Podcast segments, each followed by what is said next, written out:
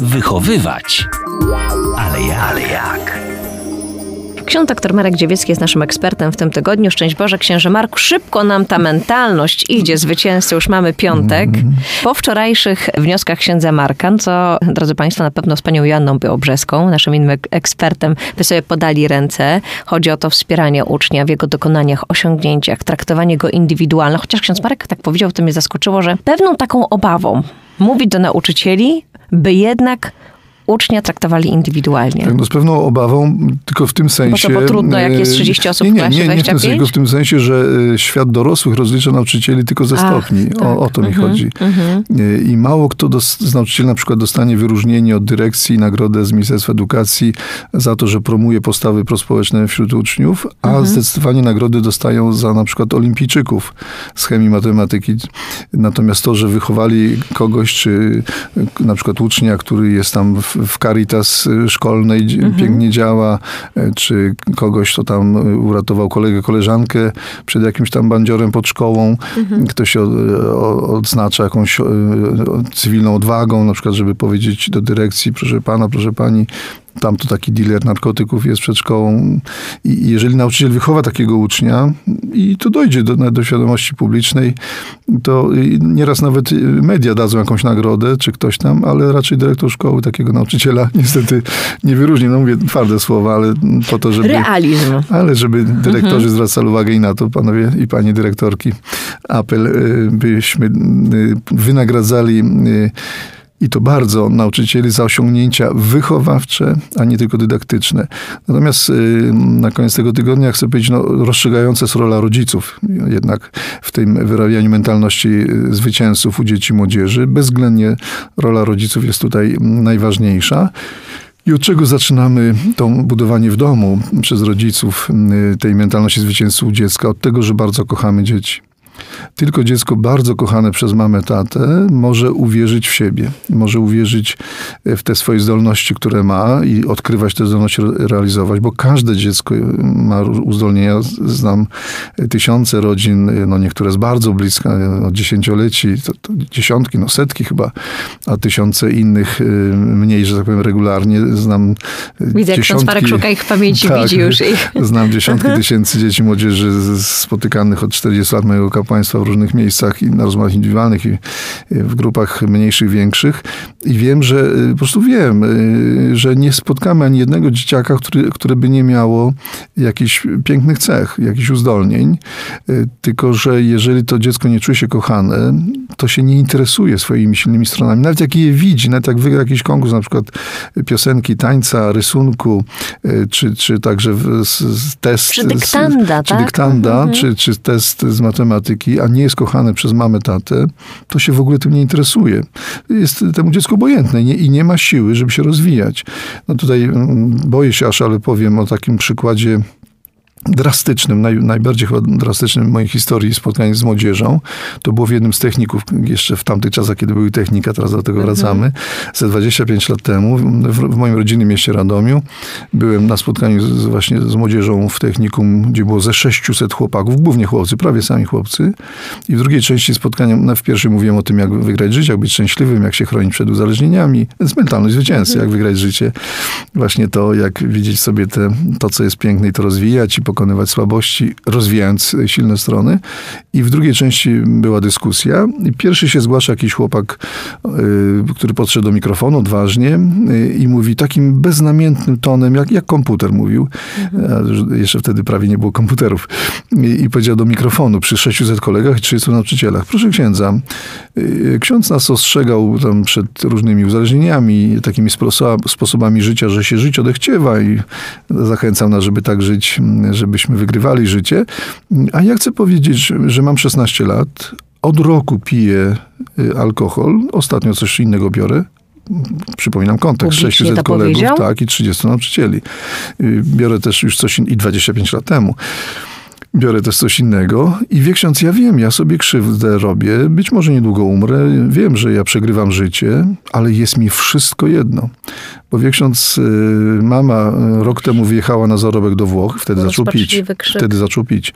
Wyjechała na, do, na zarobek do Włoch, tam się opiekować kimś chorym, nie wróciła, nie napisała nawet listu, nawet nie zadzwoniła. O znajomych wiem, że zaraz tam spotkała jakiegoś nowego pana i się z nim związała. Ona nie kocha ani mnie, ani taty, zapomniała o nas. Mój tata mnie też nie kocha, bo on jest alkoholikiem, więc on sam siebie też nie kocha i lepiej go nie ma w domu. I ja już, proszę księdza, siebie też nie kocham. Y, To mnie jest wszystko jedno, mogę umierać. I oddał mikrofon w kompletnej ciszy. Możemy sobie wyobrazić 600 chłopaków i, i 30 powtórzę nauczycieli. W kompletnej ciszy oddał mikrofon i poszedł na swoje miejsce. Takim krokiem też bez, beznamiennym. Ja widziałem w nim, tak sobie to nazwałem w sercu, żywego trupa. On nie miał w- nic w twarzy, żadnego ani cierpienia, nic. I ton głosu był taki, taki beznamiętny, jak, kom- jak taki elektroniczny, że tak powiem, syntetyczny. I, i usiadł y, taki z, kompletnie, z, y, no jakby, by- jakby już nie żył. Tylko fizycznie jeszcze żył, ale duchowo już był, już był nie- nieżywy. I po chwili ciszy, ja też w pierwszym momencie miałem łzy w oczach i po prostu czekałem chwilę, żeby ochłonąć. I powiedziałem po chwili, y, moi drodzy, wasz kolega ma rację. Jeżeli nie jesteśmy kochani przez mamę, przez tatę i sami siebie już nie kochamy, to się nie da żyć. To się, to się nie da żyć, bo nie mamy siły życia, co dopiero, żeby się rozwijać. I dlatego y, tutaj, y, jeżeli chcemy y, na poważnie, drodzy słuchacze, wspierać dzieci, młodzież w tej mentalności zwycięzców, czyli y, pomagać młodzieży, żeby wygrywali życie, nie żeby zremisowali, nie żeby lekko przegrali, tylko żeby wygrywali, tak jak każdy chce i Pan Bóg chce jeszcze bardziej, to pierwsza rzecz to jest miłość i to bezwarunkowa. Synu, córko, kocham cię za nic, za nic i nieodwołalnie. Nig- Nigdy się nie przestanę kochać. I im więcej masz sukcesów, tym bardziej się cieszę, tym bardziej się wzruszam, tym bardziej ci ufam, w chwale. Natomiast jeżeli byś miał nawet same porażki, kochać cię nie przestanę, y, będę cię wspierał od rana do wieczora i, i będę cię ratował, y, nawet jeśli ty nie będziesz wkładał wysiłku w, w twój rozwój, to ja będę wkładać ten wysiłek, więc nawet jak nie będziesz, synu, córko, wierzył w, w siebie, czy wierzyła w siebie, to ja, mama, tata, ponieważ cię kocham, zawsze będę w ciebie wierzył, wierzyła. Więc to jest po pierwsze taka niesamowita miłość za nic y, i, i nieodwołalna, żeby dziecko nie musiało zasługiwać na miłość, żeby nie musiało się bać, że jak rozczaruję, to rodzic mnie przestanie kochać. I kiedy nie mam tej, tego lęku, kiedy mam takie y, bezwzględne poczucie pewności, że jestem zawsze kochany przez mamę, tatę i będę kochany, to wtedy mogę przyjść, powiedzieć po szkole, mamo, tato, dostałem gorszy stopień. Mogę, że może spuszczę głowę, może będzie mi trochę przykro, ale wiem, że się świat nie zawalił, bo oni mnie przytulą i zmobilizują, żebym się wziął do roboty i pomogą, a ich miłość się nie, nie zmieni. A, a więc tu, to jest, tu, tu jest podstawa. Jezus wyrabia w nas y, tą mentalność zwycięzców, bo najpierw niesamowicie kocha, aż do oddania życia. A druga rzecz to jest właśnie podpowiadanie najlepszej drogi życia synowi, córce. Y, Tutaj może na koniec taki przykład, jakaś pani powiedziała przy księdza, y, y, cztery miesiące temu y, świętowałam z mężem 15. rocznicę ślubu, a parę dni temu nasza najstarsza córka świętowała 15 urodziny. Więc ona już wie, że się urodziła cztery miesiące po ślubie moim z jej tatą, czyli wie, że ja współżyłam z, z jej tatą no, grubo przed ślubem. No umie liczyć. Do 9 miesięcy ciąży to umie liczyć.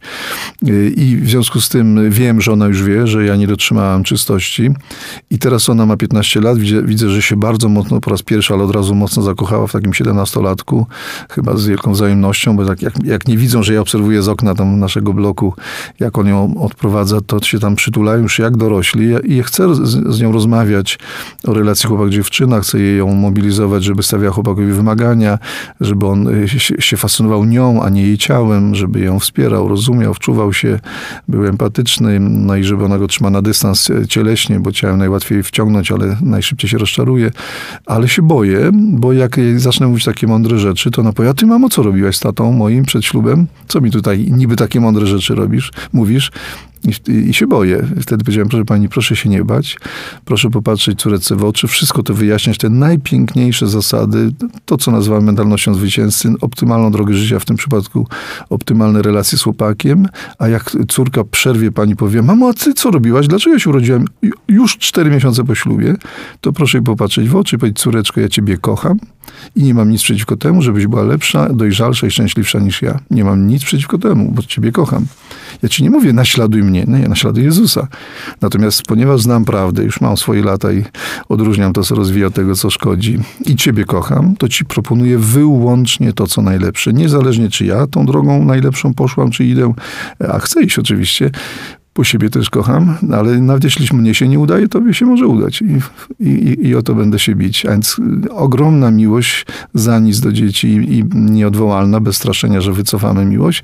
Jeśli będą dzieci miały porażki, nie wycofamy i mówimy o tym. I stawianie wymagań i proponowanie właśnie tej, tej najlepszej drogi życia. Drodzy rodzice, nie proponujcie dzieciom zremisowania życia, lekkiego przegrania życia, mówiąc, no wiesz, dziecko, trzeba iść na kompromisy, ten świat jest taki, że trudno żyć tam w świętości, wolności, szlachetności, czystości można i w naszych czasach też i to proponujemy. Jak będziemy proponować niewiele, nie osiągniemy nic, a jak będziemy proponować dzieciom z miłością wiele, to osiągniemy niemal wszystko.